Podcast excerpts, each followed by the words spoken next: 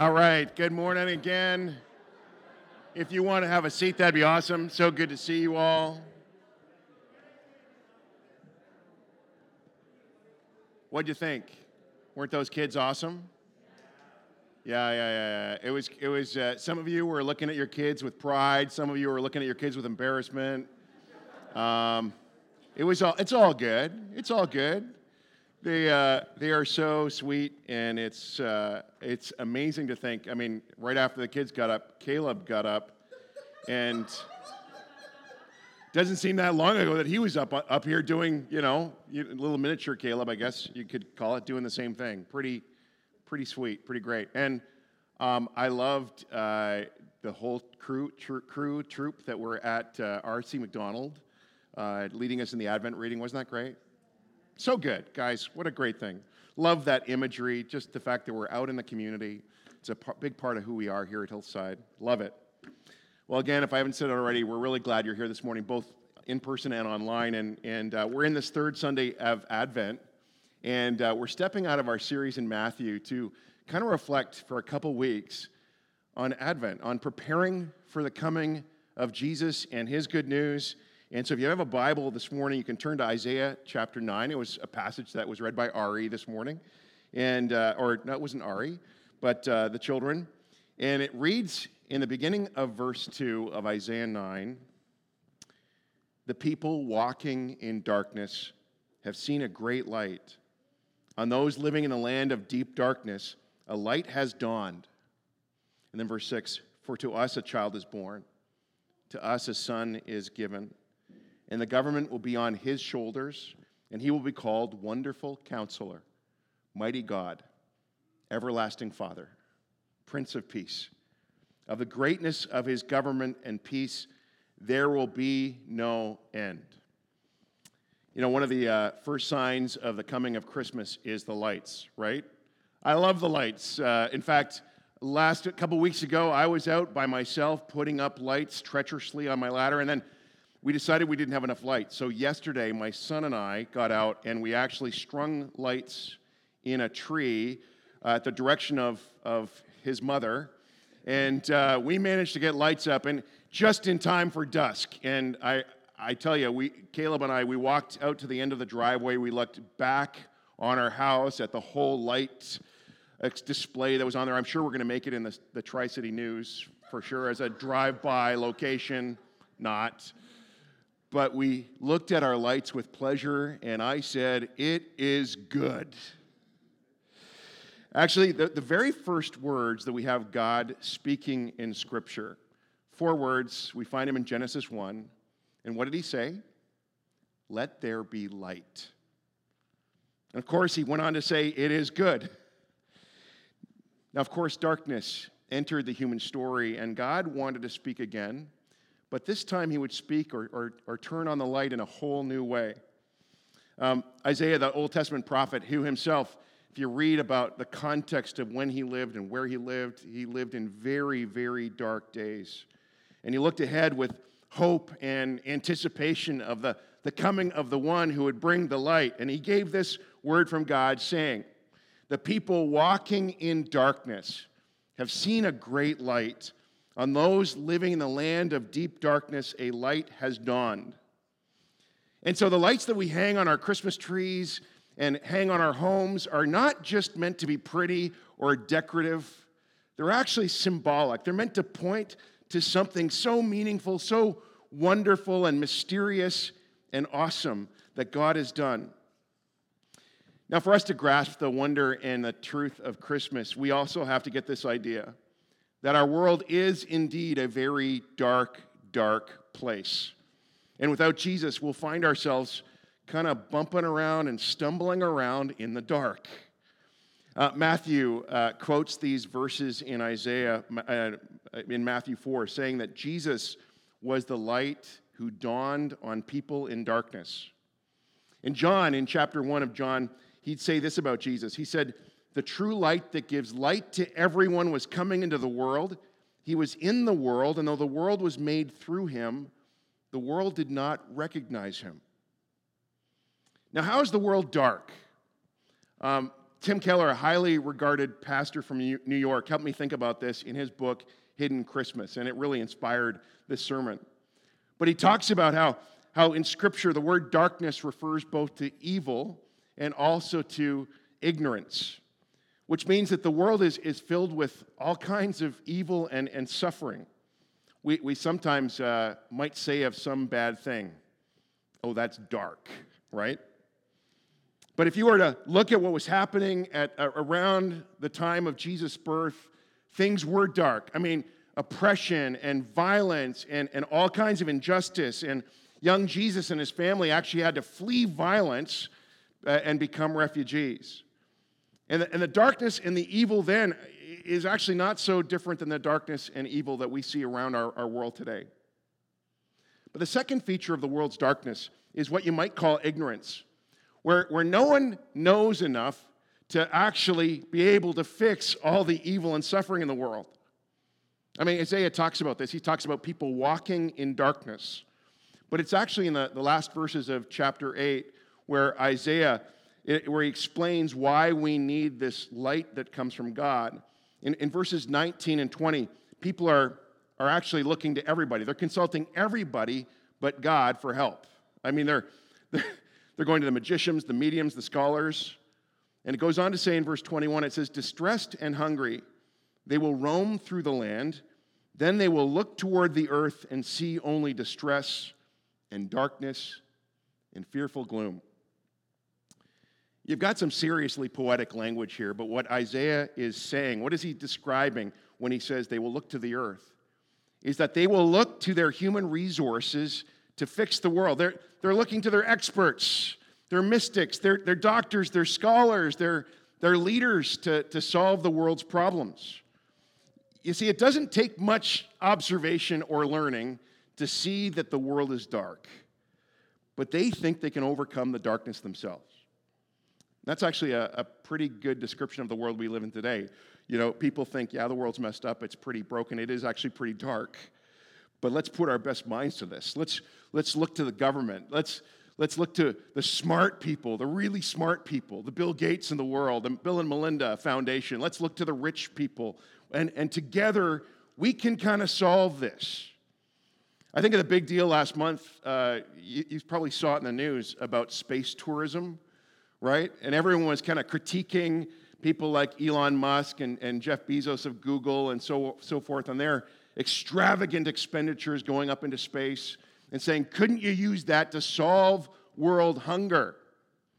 I thought Elon Musk's uh, kind of response was actually kind of wise, where he said, You tell me, and he, they talked about if you just gave like a percentage, like 7 billion of your income, you could solve world hunger. And he says, Tell me how my 7 billion would actually solve world hunger. Really referring to just how does, I might be able to relieve hunger, but to solve world hunger is a little bit beyond me. Even he was humble in that moment, I think. But we do this as a culture. We look to the rich. Uh, we really look to technology, don't we? We, we look to our government or, or education. If we could just give people the right content, you know, the right understanding about how things work, that would bring about the kind of change needed. It reminded me this week of that old Coca Cola ad from the 1970s some of you were not even a twinkle in your mother's eye back then. But, but uh, think of a hilltop, beautiful sunny day, and singers from all over the world, every nation, every tribe, kind of singing on this um, uh, uh, hillside. And they sang this song wearing these great 70s outfits. Uh, I'd like to teach the world to sing in perfect harmony. And it goes on to, to describe with great optimism um, how together we might actually bring about harmony and love and peace in the world. Um, of course, the song ends with, I'd like to buy the world a Coke and keep it company. Great, great marketing. As Tim Keller concludes, he says, the message of Christmas is not that we will be able to put together a world of unity and peace. Actually, it's the exact opposite. Humanity cannot save itself. In fact, the belief that we can save ourselves, that some political system or ideology can fix human problems, has only led to more darkness. So, this is why we need the message of Christmas, because Scripture never suggests that we can fix darkness ourselves. It doesn't propose that we can fix things if we just kind of work hard enough, if we just come together enough and, and try hard enough. On the other side, it doesn't agree with the pessimists who only see a bleak and dystopian type of future. Again, Keller puts it this way the message of Christianity is instead things really are this bad and we can't heal ourselves. Things really are this dark. Nevertheless, there's hope. Because the message of Christmas is on those living in the land of deep darkness, a light has dawned. A light that, that has actually dawned from outside the world, not from within it. Jesus has, has brought that light to save us. In fact, John says that Jesus is the light of the world. Now, a light dawning, um, the image points to a sunrise, right? The sun, you know, creating a new day in a dark world. And I, Isaiah uses the sun as a symbol. And sunlight brings us three things brings us life, brings us truth, and it brings us beauty. First of all, the sun brings life. Uh, this is why in BC winters, especially, you ought to, from time to time, take vitamin D supplements because we just don't get enough sun where we live. And the sun actually nourishes the planet and nourishes us, right? The sun is the source of all life.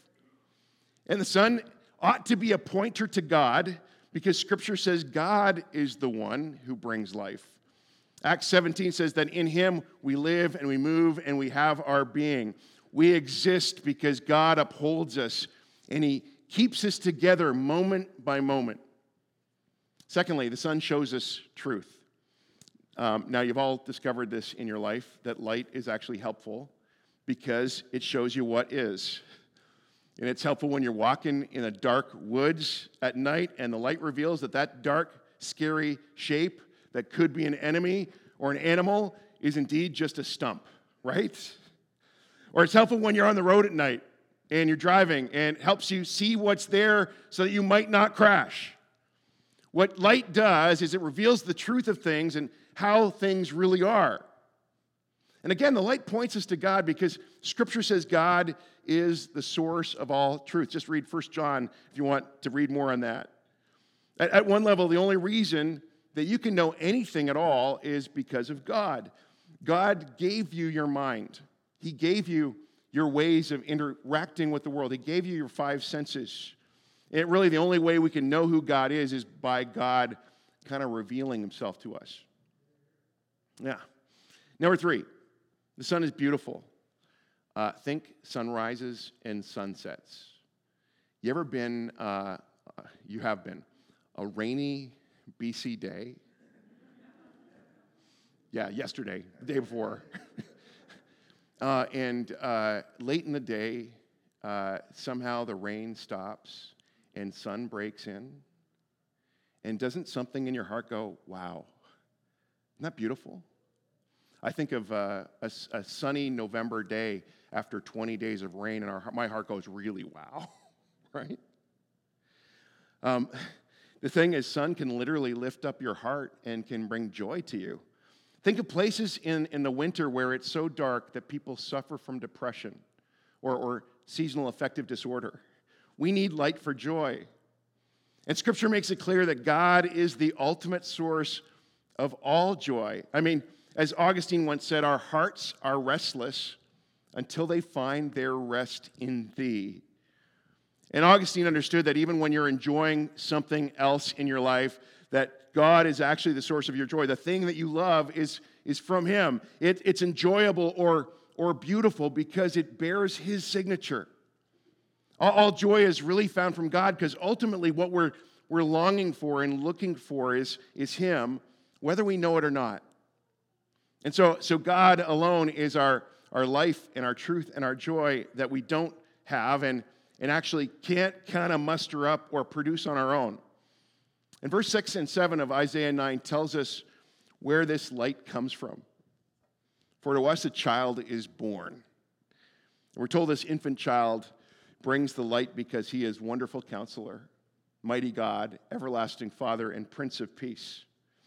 By the way, I've always loved this passage because uh, when I was in middle school, I sang in a boys' choir. Yes, I did. That, that was me. I loved to sing. I loved to sing back then. And uh, I started in grade six as a soprano, which means I sang really high, which I can't do very well now. Uh, and then by grade eight, I was singing tenor bass, and now I'm a bass. Um, but every Christmas, at, during those three years that I was in this choir, we sang part of Handel's Messiah. In Handel's Messiah, one of the songs would actually take the, its words right from Isaiah chapter 9. And so we, we sang this For unto us a child is born, unto us a son is given, uh, and on uh, his name shall be called Wonderful, Mighty God, Wonderful Counselor, Mighty God, Everlasting Father, Prince of Peace. I wanted to sing it to you this morning, but I thought I better not. Didn't want you to flee the room. But during that season of my life, I remember having a lot of confusion and doubt about faith. But somehow these words seemed to carry weight as we sang them, and they had the ring of truth. What's remarkable about these four titles given this child is they appropriately only belong to God Himself. Think about the two middle descriptors Mighty God and Everlasting Father. This is Creator God, the maker of everything that is and now born a baby, entirely helpless and dependent.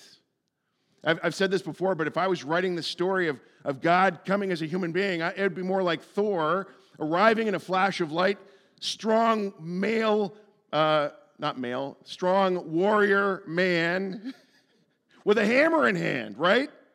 That'd be my image. Folks, the, the coming of God as a baby, there's nothing like this claim in, in just any other major religion. He's a human being, and yet at the same time, he's God. It's why at Christmas we sing and we get excited about this news. It's audaciously wonderful. Now, let me just touch on a couple implications of, of God being born into our world.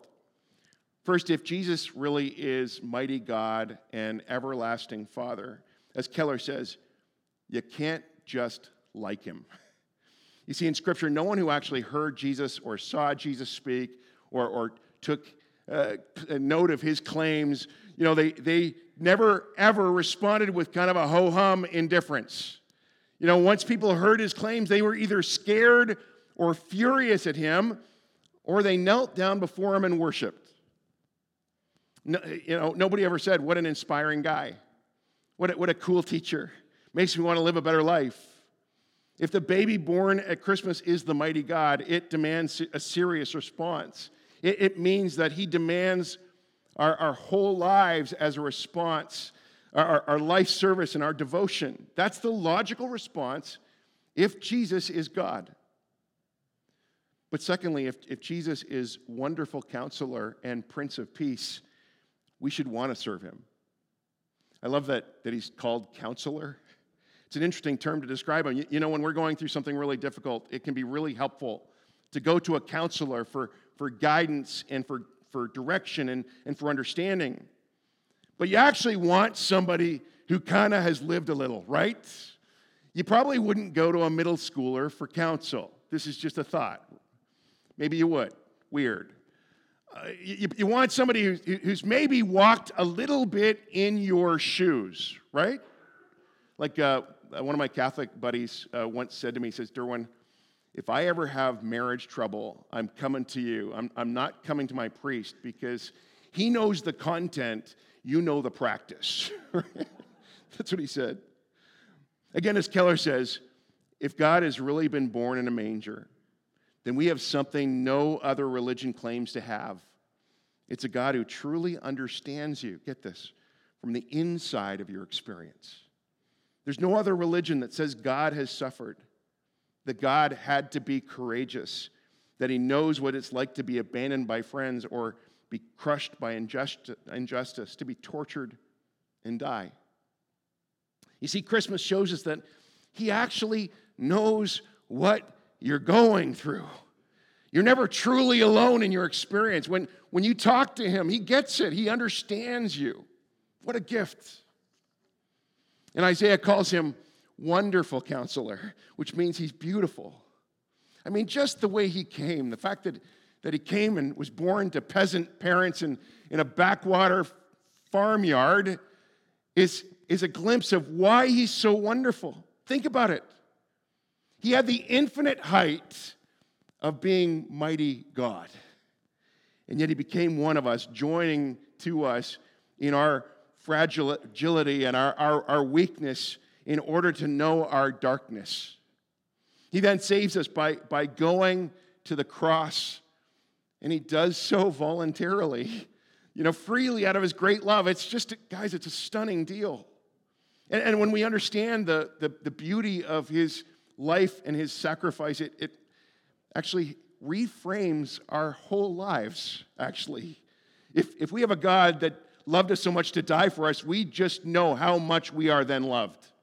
And that can give you self esteem you cannot get from in our world. And so the reason we obey him is not simply because he's God and, and we have to obey him, but because we want to in light of all he is and, and all he's done for us. To sum up, Jesus is the light of the world, and he brings life to, to replace our spiritual deadness. And he, and he brings truth to, to free us from our spiritual blindness. And because he's beautiful, he can break the power of our addiction to darkness. And he's the wonderful counselor who walks with us through all of our lives and even to the end of our life, you know, and, and leads us on the path of peace.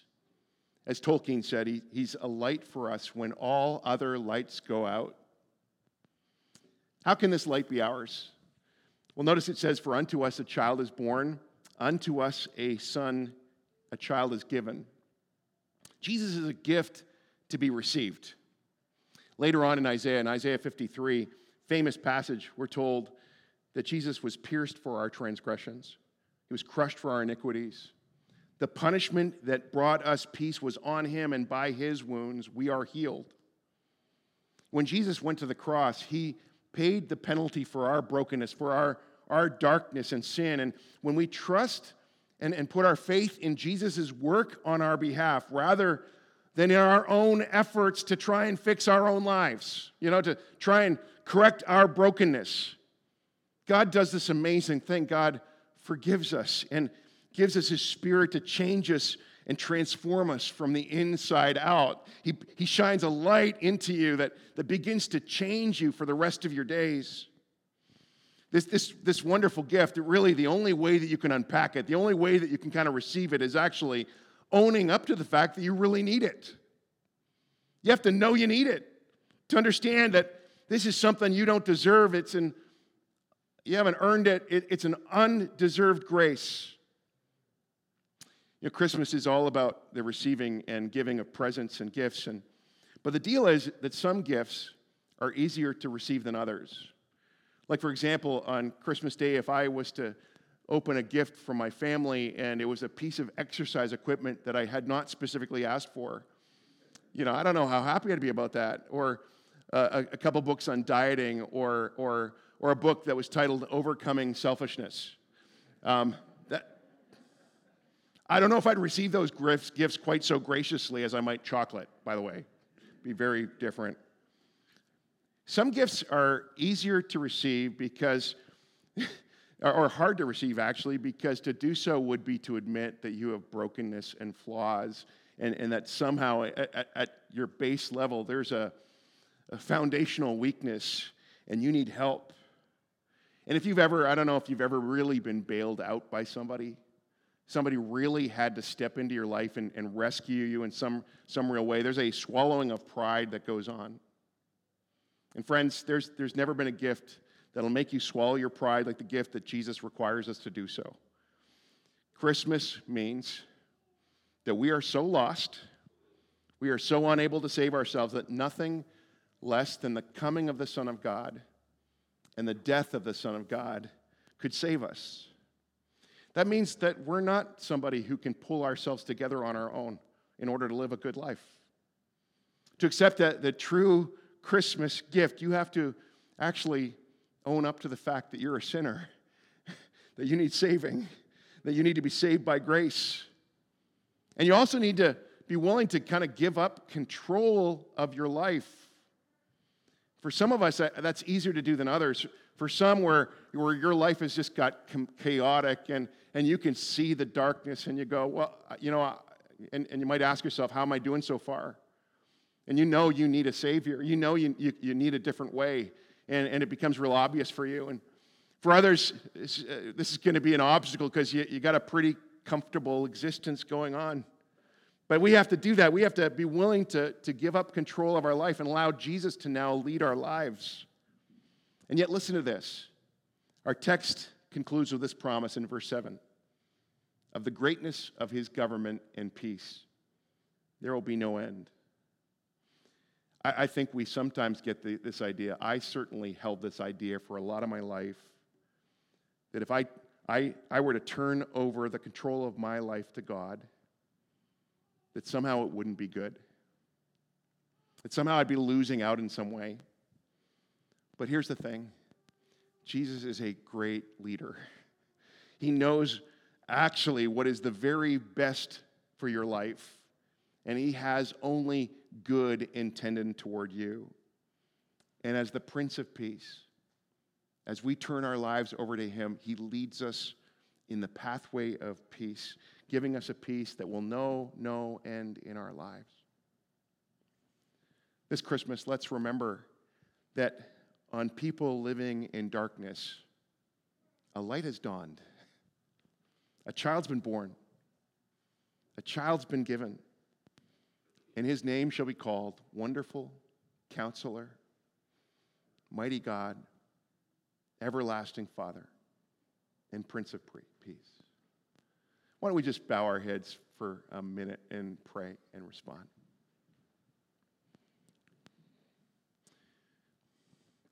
For some of you uh, this morning, this is like refresher. You've lived this, you've known this, you've, you've cherished this story, and you love singing these songs. In a response for you this Christmas may be literally just to, to again carve out space in your life to recognize and give thanks and to worship. To keep on saying, Thank you, Jesus. It means the world that you came. Thank you for all you've done for me. And so this, this Christmas, I'd encourage you to, to take time to prepare again for his coming, to, to uh, set aside the clutter and the busyness and just remember who it is that's come. For some of you, this, this Christmas, this could be it. This could be a defining moment for your life where you actually uh, recognize you can't do it on your own and that you need a Savior, that you, you need all that, that Jesus is both mighty God and everlasting Father, but also wonderful counselor and Prince of Peace. Maybe up to this point in your life, you've just kind of been an admirer of Jesus, a fan. And Jesus wants to come in and renovate your life and bring you hope and a reason to live. Uh, he's the, the Son who brings life and brings truth and brings joy. And He wants to bring all of that to bear on your life. And so this, this Christmas might be the time where you actually unwrap that gift. And you can do that in this moment right now. Just say, Lord, eh, in your own heart, I know I'm dark. I, I know I've lived in darkness. And I know I don't know how to fix my life. I pray, would you forgive me? And would you come into my life and lead me? I, I give you my life. And for anyone who prays that, who prays something like that, Jesus promises to come in and make you a brand new person inside and fill you with His Spirit and give you power to live the life He's called you to live. So, Father, this Christmas, may each of us, whatever gift you have for us this Christmas, I pray, give us courage to open it, to receive it with humility, and to, to follow you into the ways you've called us to. We pray these things together in Jesus' name. Amen. Amen. So, want uh, to just, we're going to wrap up. We're, we're um, going to invite you to uh, get out of here in a minute. we get to do this all again and have more kids. It's going to be great. But a couple things. First of all, want to encourage you. Would you really be praying for us? It, it has been a lot of hurdles for this event that's coming this coming Saturday. And uh, we have, I think, 160 guests that we're serving a, a meal to and we've got door prizes out the wazoo. It's going to be a great party. I bumped into at the supermarket yesterday one of the families, a, a new Canadian family, who recognized me and, and said, We're coming to the party on Saturday. And they were so excited. And the, the other big question they had is, Are you going to be Santa again this year? And I, I thought it was a secret that I was Santa that, the last time we did this. And turns out, no. Um, yes, I guess I will be. So their kids will be no surprise. Uh, but all the same, we just, we just want to love on them. And so would you pray that that is a, a lavish, wonderful affair and that all the obstacles that uh, seem to come with putting this on would be overcome? Um, we are reintroducing prayer at the end of our services in terms of we will have we have prayer ministry at the front. So if you ever need prayer on one of our Sunday mornings, you can come up to the front and be, and count on being prayed for. And so I want to encourage you. We believe um, that God hears us when we call, when we come to Him with our needs. Sometimes just actually coming to the front uh, is almost a sign of your humility that I need help. And, uh, and so this morning, I just want to encourage you if you have a prayer request, and we, we have a small prayer team. Uh, and so uh, if you need to, just sit and wait at the, uh, in one of these front seats, and, and uh, someone would be glad to pray with you if you have a need. But why not I uh, end with just this benediction? Why, why don't you stand together? Let me offer you this blessing.